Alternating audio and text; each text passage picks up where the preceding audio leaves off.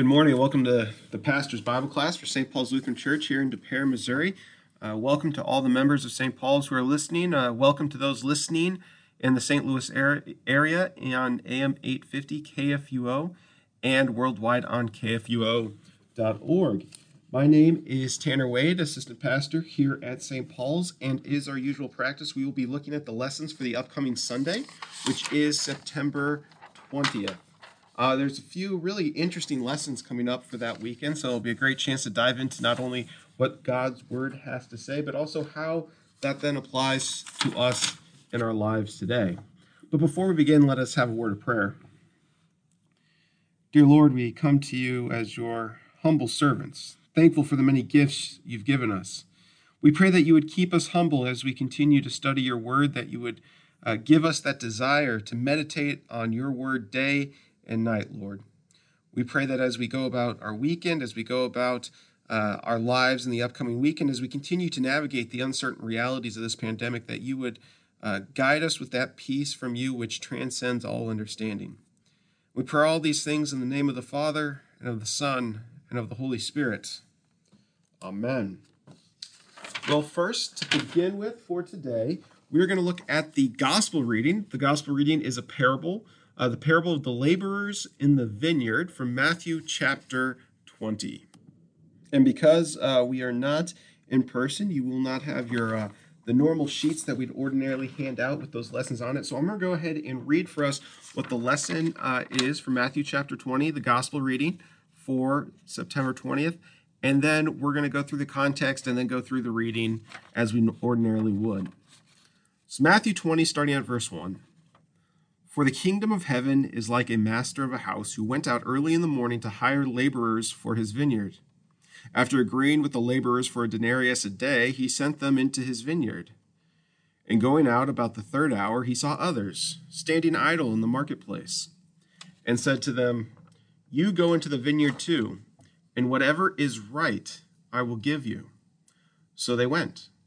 Going out again about the sixth hour and the ninth hour, he did the same. And about the eleventh hour he went out and found others standing. And he said to them, Why do you stand here idle all day? They said to him, Because no one has hired us. He said to them, You go into the vineyard too. And when evening came, the owner of the vineyard said to his foreman, Call the laborers and pay them their wages, beginning with the last up to the first. And when those hired about the eleventh hour came, each of them received a denarius. Now, when those hired first came, they thought they would receive more, but each of them also received a denarius. And on receiving it, they grumbled at the master of the house, saying, These last worked only one hour, and you have made them equal to us, who have borne the burden of the day and the scorching heat. But he replied to one of them, Friend, I am doing you no wrong. Did you not agree with me for denarius? Take what belongs to you and go. I choose to give to this last worker as I give to you.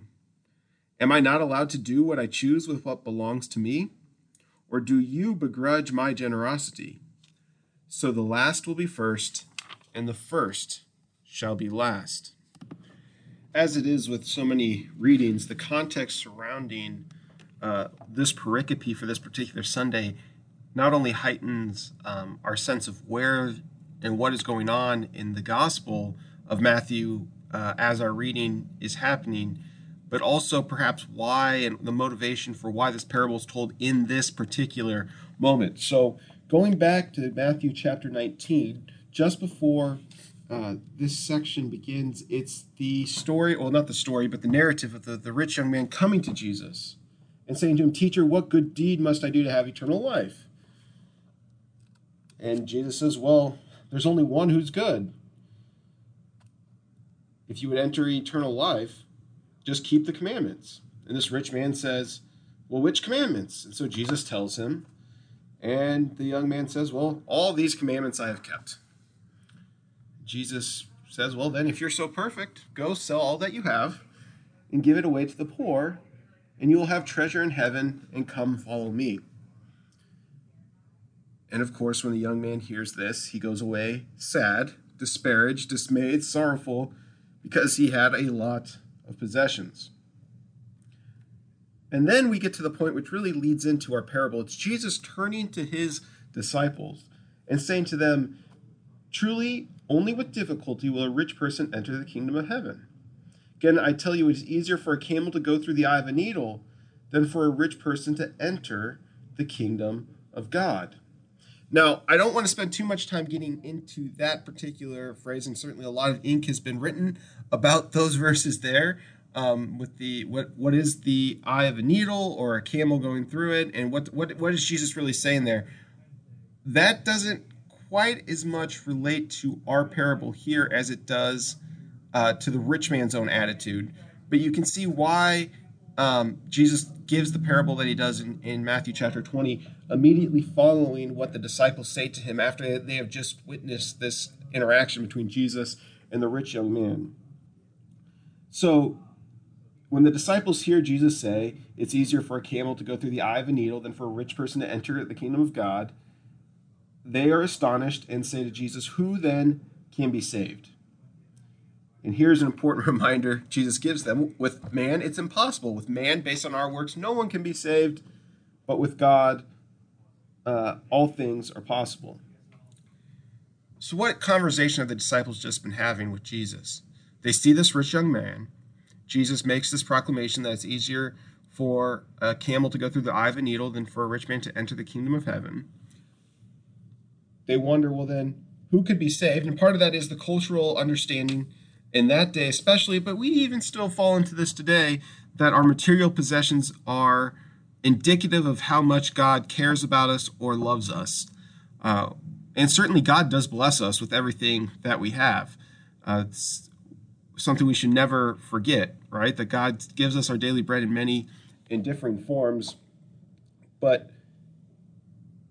they, under that assumption that God loves people more and therefore he blesses them says, well, then who could be saved if even the rich, if it's that difficult for them to save themselves, who possibly can be saved? And Jesus says it's impossible, with the, but with God all things are possible. And then Peter turns to Jesus and says, Well, look, Jesus, we have left everything and followed you. And here's the kicker here's the thing Peter throws in, which highlights in many ways our own human sinfulness at its core he says to Jesus, What then will we have?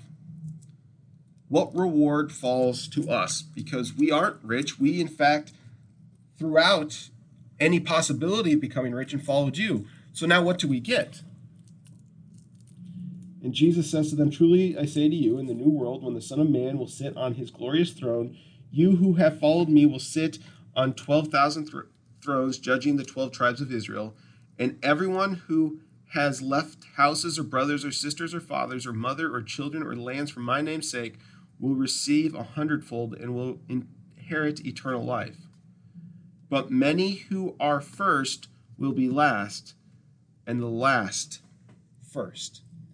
And then we go immediately into our parable. So, our parable is an explanation of what Jesus means by saying this and why he is saying this to the disciples because their initial response of well then what do we receive? Because we were we were on this train early. We left everything early on and followed you. And then we get into our parable. For the kingdom of heaven is like the master of a house. This master goes out early. He agrees with a certain set of laborers early in the day around 6 a.m or so to pay them a set amount of wages a very fair amount uh, what would be the standard. There'd be nothing wrong with what the master is doing. In fact, this master is bestowing a blessing on the laborers by giving them a fair pay, good pay. And so he agrees with them at the start of the day um, for these guys to come work in his vineyard. But then, if you were hearing this for the first time, what the master does next is a little bit strange, or maybe it will be strange later on as, as we continue on in the parable. He goes out in about the third hour around 9 a.m. and sees people standing in the marketplace and he hires them. And here's a critical thing he doesn't say for how much specifically, rather, he says, Whatever is right, I will give to you. So these laborers go out and work in the vineyard three hours later than the first set. And then the sixth hour, so right around noon, they go out this ninth hour, the master does the same. And the understanding here is with these first, well, the first group was given a denarius. The second, third, and fourth groups are given, uh, the, as the master described it, whatever will be just or right. And then in the 11th hour, he sees other people standing in the marketplace and says to them, Go into the vineyard as well. You know, just one thing to point out here is that for those who uh, he hired in the 11th hour at the last part of the day, right before it got dark and you could no longer work in the field, there's no discussion of pay at all. In fact, he just says, go. And so when evening comes, the owner of the vineyard calls out to his foreman, his, his you know, uh, captain, the guy in charge, make sure everyone's doing what they're supposed to be doing. Call the laborers up and pay them their wages, beginning with the last up to the first. And that's the first, this will be the first time that something seems very strange, perhaps to the disciples and those who would be listening to this parable. Because when the 11th hour comes, each of them receive a denarius. Each group receives the exact same payment. Now, conventional human wisdom understands very quickly the issue with this. Most of us have spent some sort of day outside working in uh, the St. Louis heat, at least, with the humidity uh, and, and high temperatures, and know how exhausting that can be. And if someone had agreed to pay you, let's just use $20 to go out all day, start from 6 a.m., obviously that's a very low amount, but just for the sake of argument's sake, they pay uh, twenty dollars to go out all day and work, and then send someone out fifteen minutes, send them out at five forty-five, and y'all and you guys were done at six, so they were only out there 15, 20 minutes, and you've been out there twelve hours, and they gave them twenty dollars.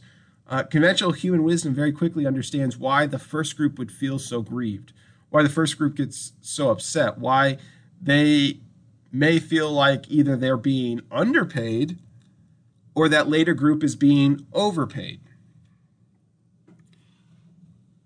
Now, so when the hired group came up, we're in verse 10 of Matthew 20. The first, the those hired first came up.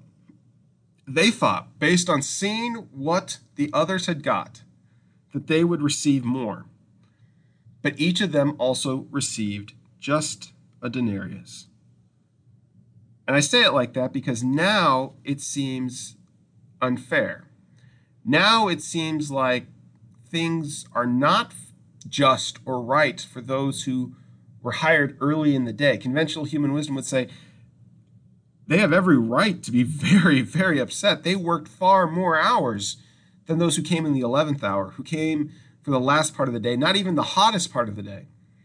Why are they getting paid the same?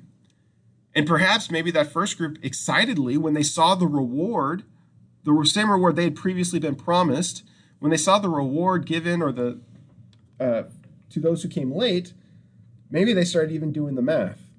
All right, well, they came at the 11th hour. That's one. We've been here 12 hours, so 12.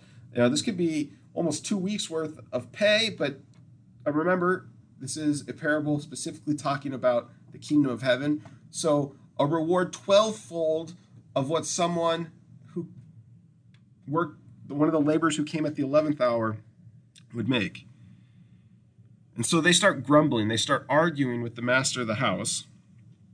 And they say that very thing we, uh, we as humans can uh, relate to in its entirety that uh, the master has made them equal to us who have borne the burden of the day and the scorching heat. But then the master's response is very interesting because he doesn't disagree that they have been working longer, perhaps that they did more, but rather he replies to them, I am doing you no wrong. Did you not agree with me for a denarius? Take what belongs to you and go. I choose to give this last worker as I give to you am I not allowed to do what I choose with what belongs to me? And what's interesting here is that first, think of this master, this master that um, was of a much greater standing, was of a much greater societal standing, economic standing uh, than a laborer who was needing, desperate for work in a marketplace. And the first thing I want you to notice in verse 13 is how he responds. These laborers grumble to him, and he doesn't say, Listen, fool, or he doesn't say, you know, be quiet, unimportant one. And he doesn't say, you know, he doesn't belittle them. In fact, he refers to them as friend. And in uh, in the Greek, it's etyros. Etyros, a comrade, a companion, a friend, someone who has something in common or an association with one another. That this master is speaking to this one as an equal, when societally that would not be how he needs to speak to this laborer. In fact, most would say that's probably not how he should be speaking to this laborer. Rather, as the laborer comes and complains to him, he speaks to him as an equal and says, Friend, I am doing you no wrong.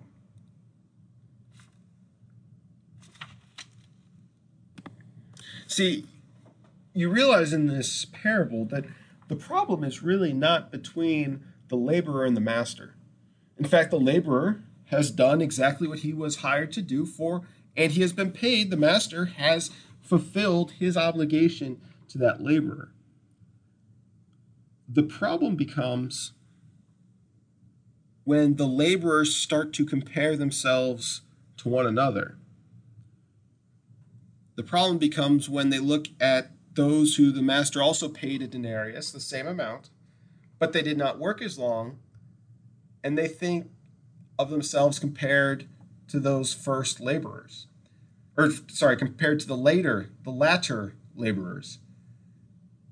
If these the implication is if these first laborers had never known what the latter ones would be given, had never seen it, or if those latter ones had not been hired, the, the first laborers would have no problem at all.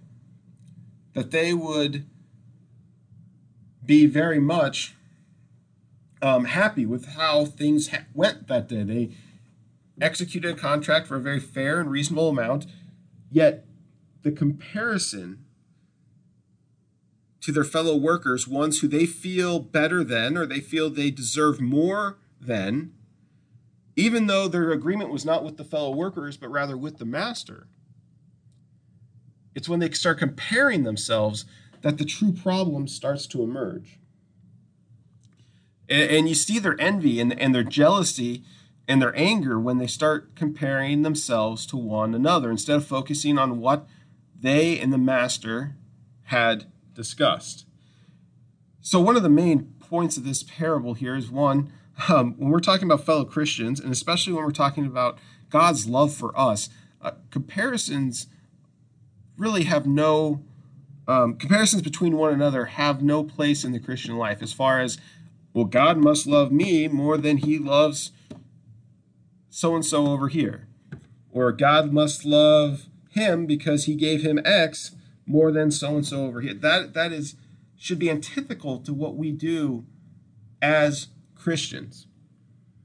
Rather we should focus on the fact that we are all uh, given the same reward by God, the same reward undeservedly.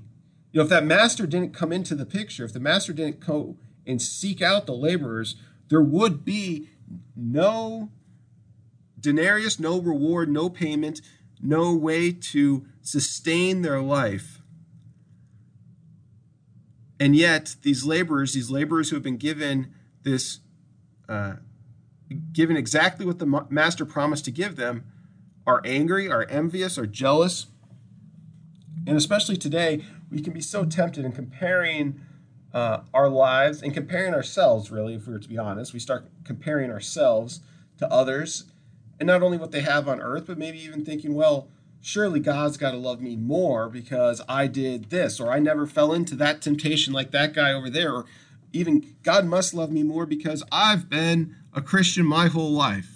I was baptized the day after I was born, or even the day I was born, and I have never stopped going to church. So therefore, God must love me more.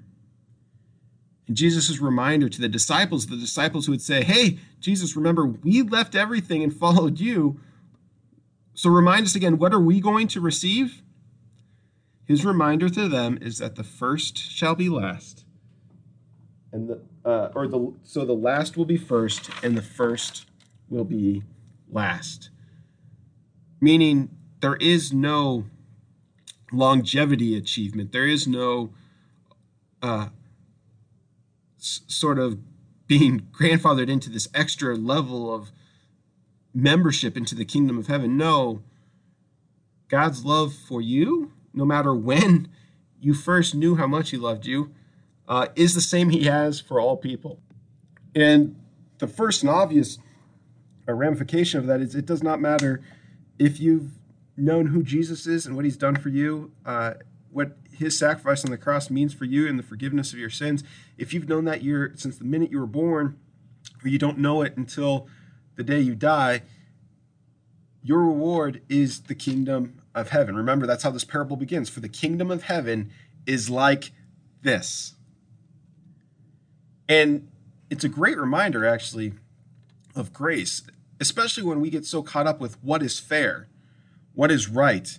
And oftentimes what is fair and what is right in our own mind really is whatever what best serves us. What is what what makes things easiest for us. But Jesus' reminder to the disciples is what is just, what is right, is what the master chooses to give. In verse 15, we read, Am I not allowed to do what I choose with what belongs to me? or do you begrudge my generosity? And I pray that uh, we would, especially in, in, times like these, never um, start begrudging the generosity of God, the, the generosity that He gave to us in our faith, the reality that um, God's love for us is undeserved, and we have no business trying to demand more out of Him. In fact, we shouldn't even receive anything, and yet He graciously and freely and richly gives it to us. And we ought to be thankful for that, appreciative of that. In fact, that ought to be um, the basis for the love and, and the honor that we show um, that reflect the love and the honor that God gave us in our reward in heaven. So that kind of wraps up our discussion there on the gospel reading. And next, I want us to look at uh, what is assigned as the psalm of the day, which is a pretty well known psalm, Psalm 27. So I'll read it again um, because, and it's just verses one through nine. I should add, not the not the whole psalm, not all the way uh, to verse 14, but I will talk a little bit about uh, what the entirety of the psalm has to say, especially because it's just an extra five verses. But the assigned reading is: "The Lord is my light and my salvation; whom shall I fear? The Lord is my strong is the stronghold of my life; of whom shall I be afraid?" When evildoers assail me to eat up my flesh, my adversaries and foes, it is they who stumble and fall.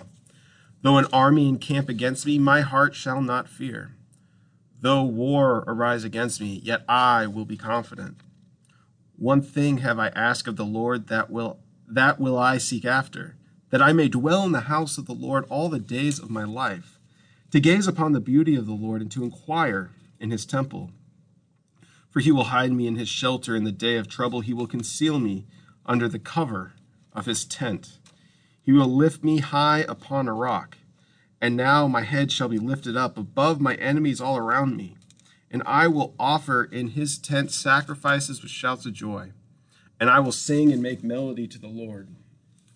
Hear, O Lord, when I cry aloud, be gracious to me and answer me. You have said, Seek my face. My heart says to you, Your face, Lord, do I seek. Hide not your face from me. Turn not your servant away in anger. O you who have been my help, cast me not off, forsake me not. O God of my salvation, in the land of the living. And like I said, that is the assigned uh, Psalm, Psalm 27, 1 through 9. But I did want to read, because it's just five more verses, the rest of the Psalm. So if you don't hear this uh, on Sunday, it's because it's not technically part of the, the assigned reading for this Psalm for this Sunday, but it's good to read anyways. Uh, so continuing on to verse 10, we had just read, O God of my salvation in the land of the living, For my father and my mother have forsaken me, but the Lord will take me in. Teach me your way, O Lord, and lead me on a level path because of my enemies. Give me not up to the will of my adversaries, for false witnesses have risen against me, and they breathe out violence. I believe that I shall look upon the goodness of the Lord in the land of the living. Wait for the Lord. Be strong, and let your heart take courage. Wait for the Lord. Now, one of the really interesting parts about the psalm is first of all, it is a psalm of David. I should point that out. We want to, anytime the um, prefix to the psalm includes who the author is, it's good to just take note of that. But you notice the rhetorical questions that begin the psalm. There's two of them. The Lord is my light and my salvation. Whom shall I fear? And the second is still in verse 1 there. The Lord is the stronghold of my life. Of whom shall I be afraid? And why that's interesting is sometimes we don't always think about this. You know, it's a little reminiscent of Psalm 23. Um, uh, you know, where he goes, Even though I walk through the valley of the shadow of death, I will fear no evil, for you are with me. Um, here, it's a rhetorical question where the answer is not given, but is directly implied. The Lord is my light and my salvation. Whom shall I fear? No one, nothing, absolutely zip. The Lord is the stronghold of my life. Of whom shall I be afraid? Again, the clear answer, even though it's not given, um, the clear implication is absolutely nothing. And so then when we continue into verse 2, we read, When evildoers, evildoers assail me to eat up my flesh, my adversaries and foes, it is they who stumble and fall. Why is it they who stumble and fall? Because the Lord is for me. And in verse 3, though an army encamp against me, my heart shall not fear. Why would you not need to be afraid if an army encircled you, encamped against you? Because the Lord is on your side. And though war arise against me, yet I will be confident it's an interesting confidence that the psalmist points out here. It's something that we often forget. We'd like it if it says, There will never be an army encamped against me because I trusted in the Lord, or that there will never be a war to rise against me because I was confident in God. But no, he acknowledges that these things will happen, and yet it is those things, those moments of trial, those moments of uh, frustration, those moments of maybe even that the world would say we ought to be very, very afraid. Of course, many of us know what that's like to live uh, during a pandemic right now. It is in those moments, though, that you're still confident, that your heart still shall not fear, that you know it is not uh, anything else that's going to conquer you or harm you because nothing can separate you, as Romans 8 says, from the love of God in Christ Jesus. That the Lord, when the Lord is your light and your salvation, you need not be afraid of anything. When He's the stronghold of your life, you need not have any fear over what's about to happen. And we continue into verse 4 One thing I have asked of the Lord that I will seek after, that I may dwell in the house of the Lord all the days of my life, to gaze upon the beauty of the Lord and to inquire in his temple. And in verse 5, for he will hide me in his shelter in the day of trouble. He will conceal me under the cover of his tent. He will lift me high upon a rock. There's a couple uh, just images there I wanted to, to discuss. And the first is um, this idea that he will hide me in his shelter in the day of trouble or that one might dwell in the house of the Lord, gaze upon the beauty of the Lord, inquire in his temple. There is the, the very real sense of this means to be worshiping God in his temple.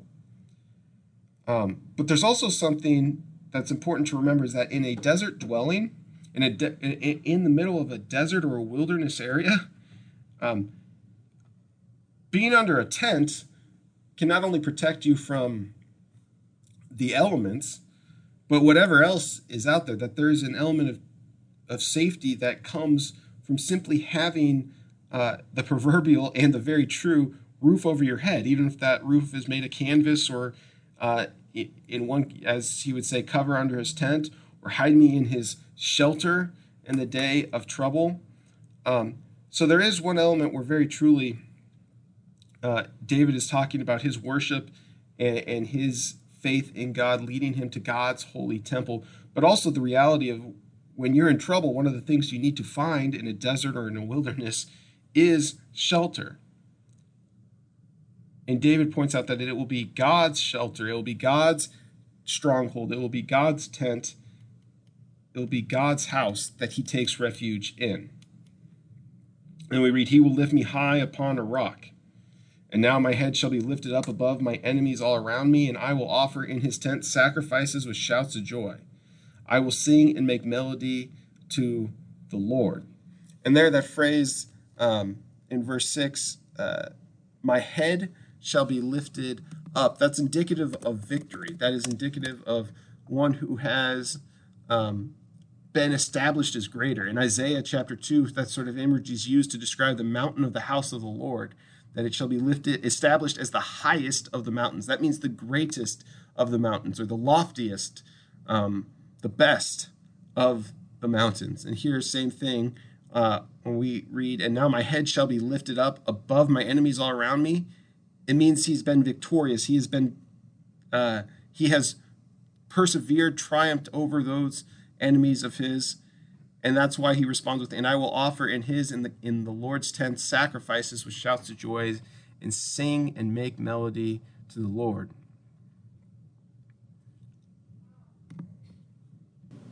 Here is uh, a great reminder in these first six verses of what we can trust in when we face trouble. And we certainly know what it's like to face a lot of uh, trouble or uncertainty in the last few months.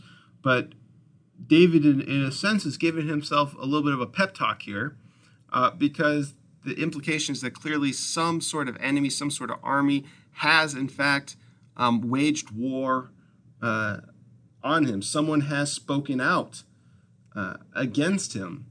And so these first six verses are almost uh, an internal rhetorical pep talk of sorts that David gives to himself.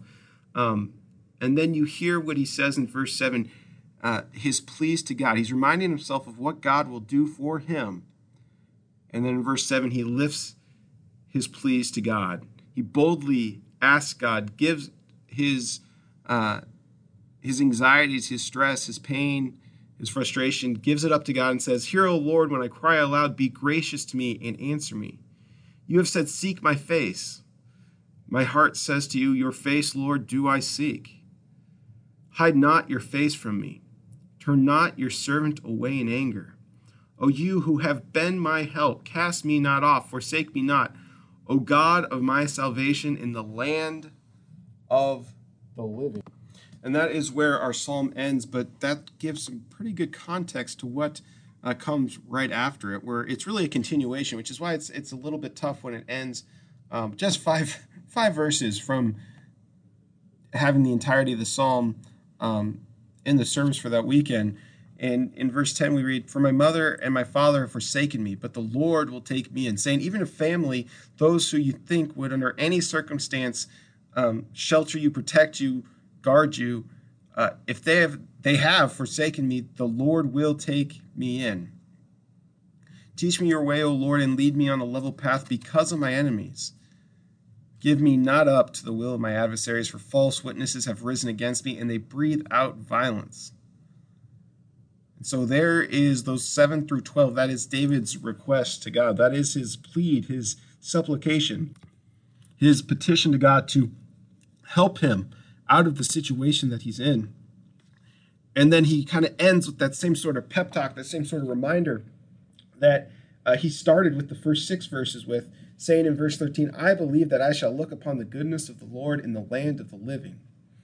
And here in verse 14, the last verse of the psalm, it's a great, uh, it shows you just how human uh, David is, and, and, really the emotions and the, and the humanity in the Psalms, especially, just the emotion that presents itself, um, because uh, David has to remind himself twice wait for the Lord. Be strong and let your heart take courage. Wait for the Lord. I wonder how many times we couldn't be better served in our lives uh, taking a moment to take a deep breath and say that uh, a few times We need to wait for the Lord, wait for His timing on things, because it's not our timing, it's not our will, but His will. But that is the psalm of the day, Psalm 27, a little bit longer than we'd actually get uh, for next Sunday. But we will continue now by looking uh, at the uh, Old Testament and the epistle reading. And we're going to start with the epistle reading, which is from Philippians chapter 1. And in it, uh, I am going to read uh, really, so in the reading that's assigned, it's 12 through 14 of Romans 1 followed by 19 through 30. But again, to give some continuity to what we're reading, um, I think it would be helpful for us to, uh, we'll read it, but then also get some context, uh, bet- especially between, but also um, before our reading begins in Philippians 1. So we start at verse 12. I want you to know, brothers, that what has happened to me has really served to advance the gospel so that has become known throughout the whole imperial guard and to all the rest that my imprisonment is for Christ. And most of the brothers, having become confident in the Lord by my imprisonment, imprisonment, are much more bold to speak the word without fear. And then, as the assigned reading, it would jump to verse 19 from the end of verse 14 there. For I know that through your prayers and the help of the Spirit of Jesus Christ, this will turn out for my deliverance as it is my eager expectation and hope that I will not be at all ashamed, but that with full courage, now as always, Christ will be honored in my body, whether by life or by death. For to me, to live is Christ, and to die is gain. If I am to live in the flesh, that means fruitful labor for me. Yet which I shall choose, I cannot tell. I'm hard pressed between the two. My desire is to depart and be with Christ, for that is far better but to remain in the flesh is more necessary on your account. Convinced of this, I know that I will remain and continue with you for your progress and joy in the faith, so that in me you may have ample cause to glory in Christ Jesus because of my coming to you again. Not uh, only let your sorry, only let your manner of life be worthy of the gospel of Christ, so that whether I come and see you or am absent, I might hear you that you are standing firm in one spirit and with one mind, striving side by side for the faith of the gospel, and not frightened in anything by your opponents. This is a clear sign to them of their destruction, but of your salvation, and that from God. For it has been granted to you for the sake of Christ that you should not only believe in him, but also suffer for his sake. Engaged in the same conflict that you saw I had and now hear that I still have. Now, one of the reasons I wanted to make sure we covered the context before and um, kind of the context of Philippians, but also what's between that is the way it's cut um, for the purpose of the lectionary leaves some ambiguity and, and, maybe some even confusion as to what Paul is exactly um, talking about. So, first, to just get it out of the way, you could probably guess by what we read, but Paul is currently when he writes Philippians, imprisoned in Rome. It's around 60 or so AD. And so uh, Paul had received some sort of something, some sort of help, whether monetarily or physical um, support or help from the Philippian church. So this is, in one way, a thank you letter, but also in a very much more important way, an encouragement to the Philippian church, to those in Philippi, um, to not only stay strong, but ultimately to rejoice in what God has done and continues to do for them. Uh, so, one of the things I wanted to cover was right after verse 14. We stopped with and of the uh, and most of the brothers, having become confident in the Lord by my imprisonment, are much more bold to speak the word without fear. Right after that, in verse 15, we read, some indeed preach Christ from envy and rivalry, but others from goodwill. The latter do it out of love, knowing that I am put here for the defense of the gospel. The former proclaim Christ out of selfish ambition, not sincerely, but thinking to afflict me in my imprisonment. What then? Only that in every way, whether in pretense or truth, Christ is proclaimed, and in that I rejoice. Yes, and I will rejoice. Now, we don't know exactly what was going on here. This is one of those parts that's a little bit strange, which is why it's not included uh, with the rest of the reading, because what you don't want is to think, oh, Paul is saying, you know, be disingenuous, but as long as you're speaking about the Bible or about Jesus, that's okay. No, obviously, as Christians, we should have a true faith. We should truly believe, and especially when we're proclaiming who Jesus is, um, it's very important. Um, it's the foundation of no one can truly proclaim who Jesus is unless they themselves believe and have faith in what he has done for them and who he is for themselves. But rather, Paul's point is if preaching Christ is done out of a pretense, Christ is still proclaimed. That if preaching Christ is done a, in a pretense, Christ still is proclaimed. And whenever Christ is proclaimed, he can rejoice. But why do I uh, include that? It's well, those words, I will rejoice. And in verse 18, yes, again, I will rejoice. That's one of those themes that Paul is trying to remind the Philippians of throughout this book, throughout Philippians. And even in Philippians 4, that's where we uh, get the, the verse in Philippians 4, verse 4 rejoice in the Lord always.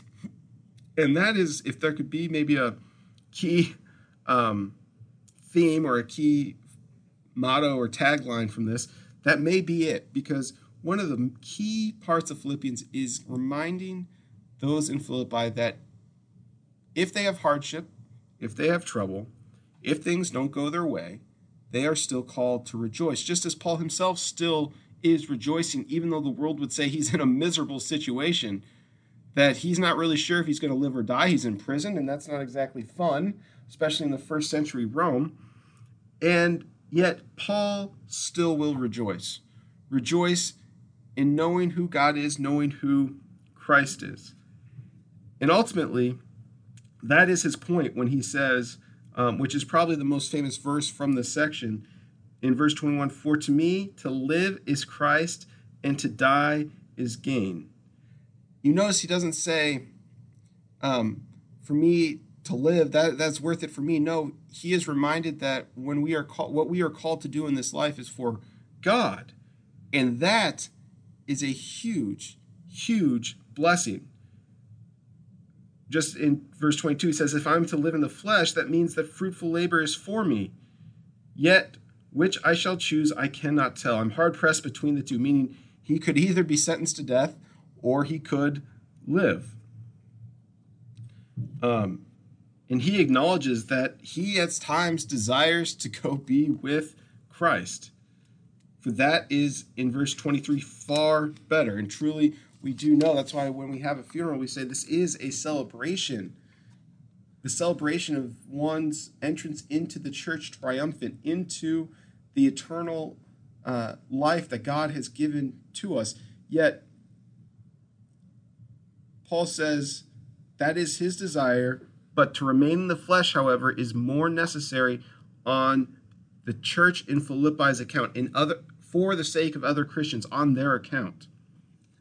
Saying in verse 25, convinced of this, I know I will remain and continue with you all through all your progress and joy in the faith so that you will have ample cause to glory in Christ Jesus because of my coming to you again. Only let your manner of life be worthy of the gospel of Christ, so that whether I come to see you or am absent, I may hear of you that you are standing firm in one spirit, that you are unified. And here again is that encouragement that Paul gives the church to, in Philippi in this letter that you are going to have to endure things, but you can do it. And all Christians know this that we do endure sometimes really terrible situations. Perhaps you even feel like this is one of them uh, under the current pandemic. Yet, you notice how much joy is in Paul's letter, how much joy is still in Paul's life. And really, when you get to the end of Philippians, and this will be in a few weeks in the lectionary reading to Philippians 4, uh, verse 13, which so often gets taken out of context, I can do all things through him uh, who strengthens me, or I can do all things through him who gives me strength, however you want to translate it, and where it often becomes that means I can do all these good, amazing feats. Well, God does bless us and gives us certain skills, and sometimes we're able to use those to do amazing things.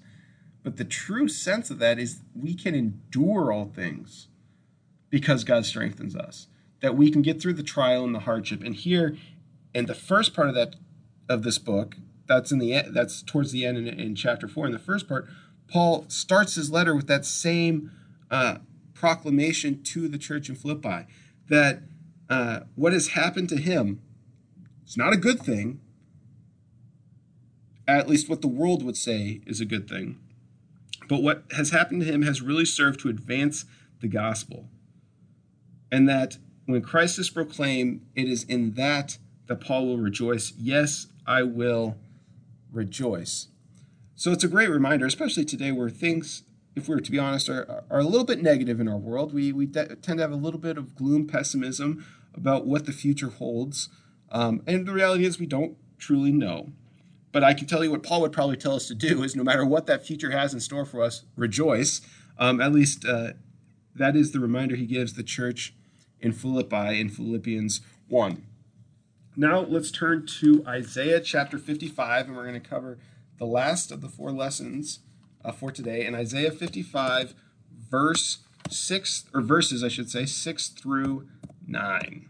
So Isaiah 55, verses 6 through 9. And again, I'll read it for you in case you're traveling in the car or uh, maybe doing some things around the house. So we've got Isaiah 55, 6 through 9, starting at verse 6 Seek the Lord while he may be found, call upon, upon him while he is near. Let the wicked forsake his way, and the unrighteous man his thoughts. Let him return to the Lord, that he may have compassion on him, and to our God, for he will abundantly pardon. For my thoughts are not your thoughts, neither are my ways your ways, declares the Lord. For as the heavens are higher than the earth, so are my ways higher than your ways, and my thoughts uh, higher than your thoughts.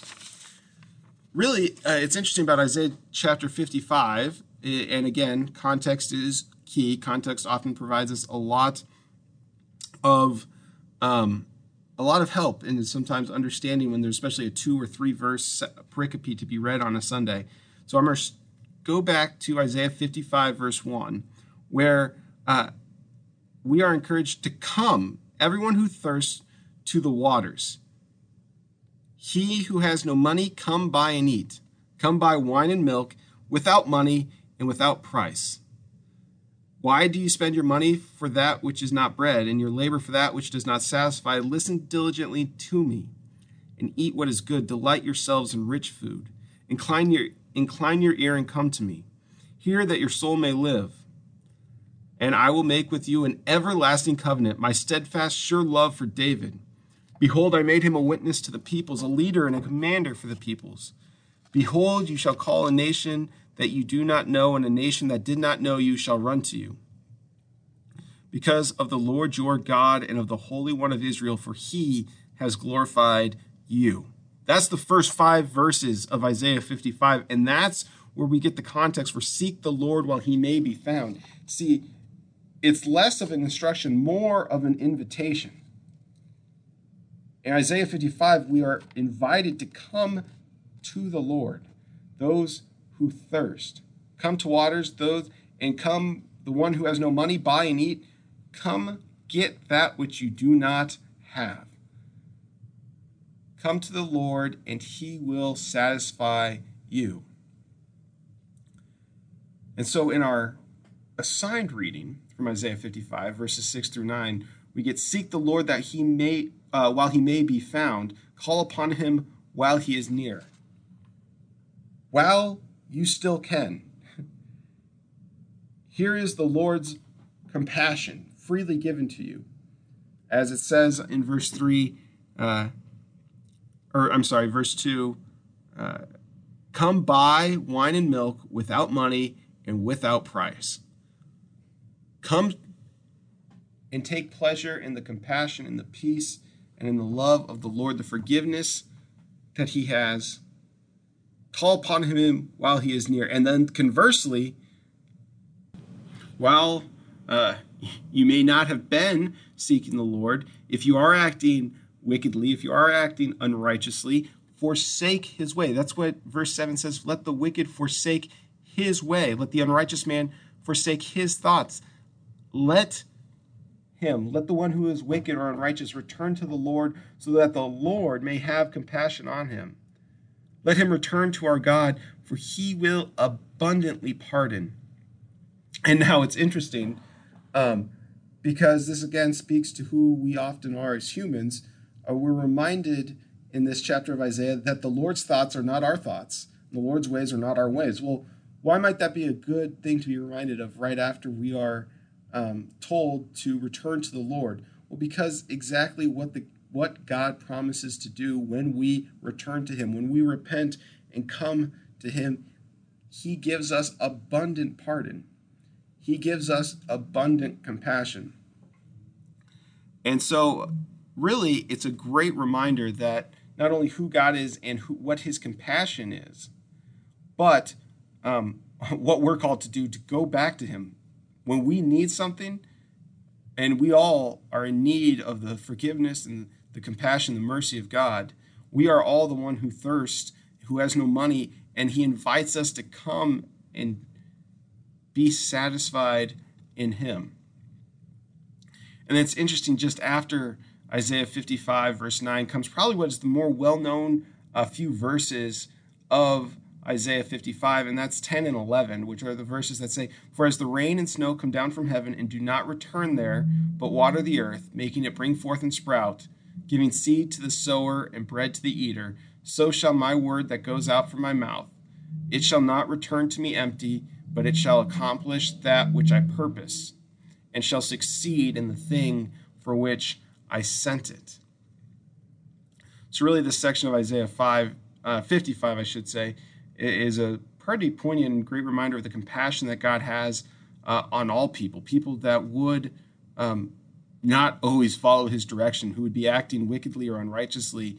And yet we are invited, comforted to come and forsake the ways of sin, forsake uh, the, the miserable uh, things we do, the awful things we say, uh, the evil thoughts we might have.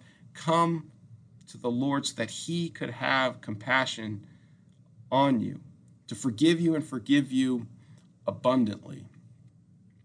So, those are the four lessons for this upcoming Sunday, um, August 20th, which is, I should say, proper 20. It's always kind of interesting when uh, the proper and the date in the month line up perfectly like that. But uh, it is proper 20 of Series A in the three year lectionary. I do want to kind of go back though to that that first reading and just kind of highlight a few quick points uh, as a reminder, which is again that whole we live in a society where comparisons are so prevalent. Uh, we can't help but compare ourselves to people, whether it's through Facebook, whether it's through um, what we see on TV, whether it's through what we see driving down the street. Um, but even in the church, we can so easily compare ourselves, unfortunately, to others and do so in a, an envious, uh, a sinful way. And, and it's such a great reminder, that parable from Matthew 20, that uh, we, sh- we ought never to begrudge God for the mercy, the free gifts of grace that He not only gives to us, but wants all people to have. And that whether we have been Christians our whole lives or Christians for uh, a single day, it should not matter. We should rejoice in the fact that God gives his his grace and his mercy to all and gives it abundantly, as Isaiah 55 would say. So that uh, concludes our Bible study for uh, this week. We look forward to having you back with us next week. And until then, uh, let's close with a word of prayer. Dear Lord, we thank you for the reminders you give us in your word today, especially uh, the reminders that uh, what you give to others and what you give to us, we should never, ever um, begrudge you for your generosity. That you have given us that free gift of life in your Son, Jesus Christ, and that uh, we should rejoice and be glad in every moment that we can to share that abundant love, grace, and mercy with others. We pray that we would truly look to you to be our light and our salvation, especially in the midst of uh, the uncertain times of an upcoming election, a, a pandemic, and just the, the everyday stresses of life. We pray that we would never allow those things to uh, cloud uh, who we keep at the center of all that we do, and that is that is you, Lord. And we pray all these things in the in the gracious name of your Son, Jesus Christ, our Lord. Amen.